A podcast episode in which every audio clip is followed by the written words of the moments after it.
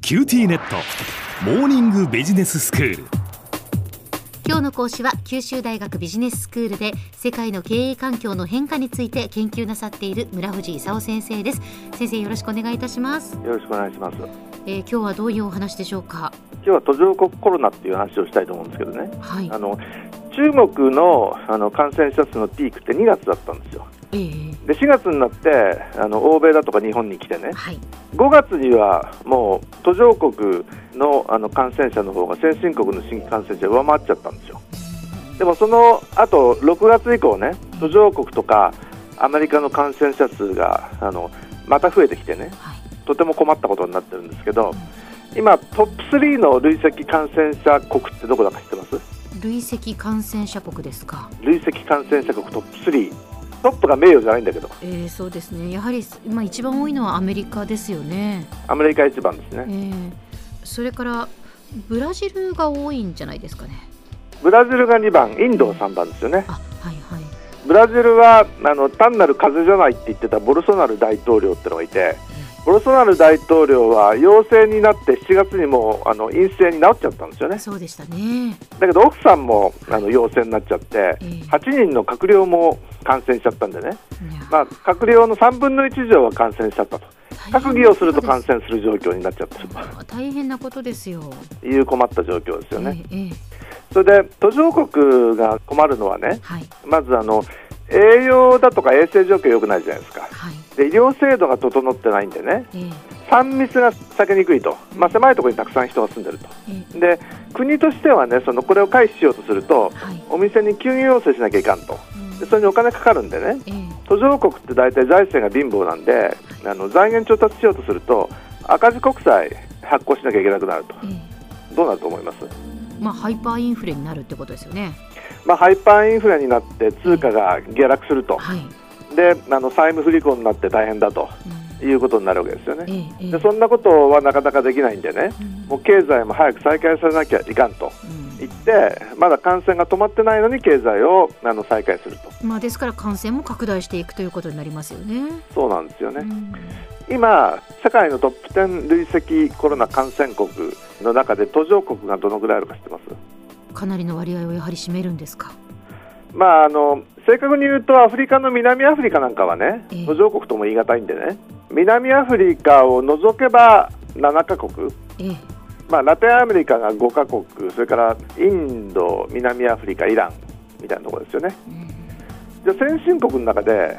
トップ10に入ってるのどこだか知ってますまあ先ほどのまあアメリカとそれからロシアが多いですよね。ロシアが4番ですよねええ1番アメリカとあの4番ロシアっていう昔冷戦を戦ってたねはい。国がまあトップに入ってるとええいうまあ状況ですよねでブラジルもあのインドもとても感染者数が多いにもかかわらずねはいあの仕事してないとみんなあの死んじゃうと政府も助けようと思ってもお金もないということなんですけど、まあ、2つともあの相当コロナ前は高成長だったわけですよ。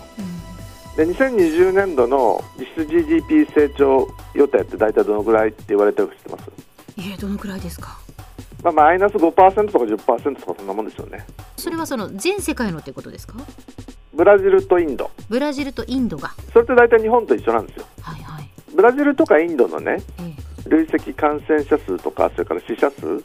と日本と比べると、まあ、ざっくり言って50倍から80倍ぐらいの感じ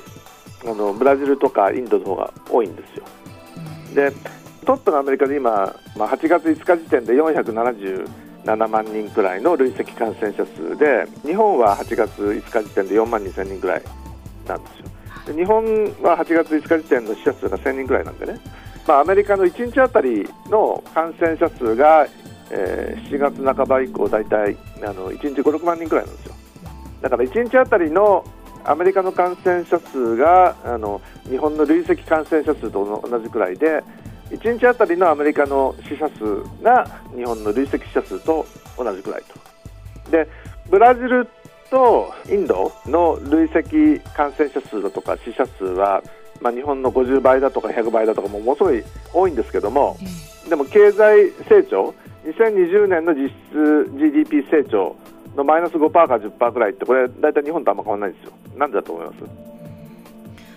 まあ、感染者がその多くても多くなくてもやはり経済を、まあ、止めるといいますか感染を予防するために人の生活をある程度こう止めるということになったということですよね。まあ、多くなくてもって言ってもね、ええその他の国と比べて多くなくても、うん日本の通常的に言うと多いわけでいやす。そうですよね。困った困ったと思って、感染したくないとか死にたくないと思って、うんまあ、止めるわけですよ。ええで、みんな同じように止めるんでね、ええまあ、同じくらいやられるということで、まあ、あのセカンドクォーターっていうあの4月から6月くらいうんの実質 GDP 年率で大体あの20%から40%くらいもう世界中でやられてるとはい20%から40%くらいマイナスって感じですよねで世界全体でマイナス何パーセントというようなあの実質 GDP 成長率になってるとで最初はあのみんなこれがあの V 字回復とか言ってたんですけどねええ今とても怪しいと言われてて V 字じゃなくて L 字なんじゃないかと要するに落っこった後回復しないでうん落っこったまま延々と 続いていくというのがあの結構長引くんじゃないかっていうのが恐怖ですよね。そうですね。途上国とかアメリカにね回復してもらわないと日本としては2021年の来年のオリンピックが開催できなくなるんで、うんまあ、収束してほしいということなんですけど今のところ収束の気配が見えないということですね。では先生今日のまとめをお願いします。まあ、中国から欧米途上国と移ってったあのコロナは途上国に移転して収束するかと思ったら全然収束しないしアメリカもあの新規感染者増えてるという状況ですね。で、まあ、ブラジルとかインドをはじめとする途上国は経済を止めるとあの生きていけないということであの政府も財政赤字で赤字国債を発行すればハイパーインフレとか通貨下落を招くんで支援にも限界があるということであの日本としては来年のオリンピックをやりたいんで早いところ収束していただけないかなというところです。今日の講師は九州大学ビジネススクールで世界の経営環境の変化について研究なさっている村藤勲先生でしたどうもありがとうございましたありがとうございました。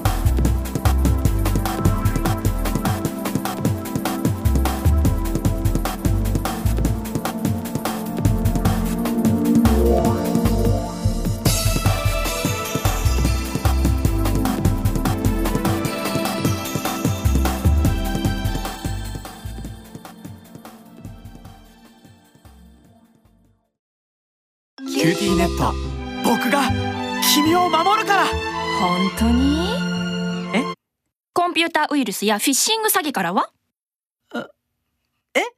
守ってくれないのビビックなら全部守ってくれるのにセキュリティ5台まで無料光インターネットのビビック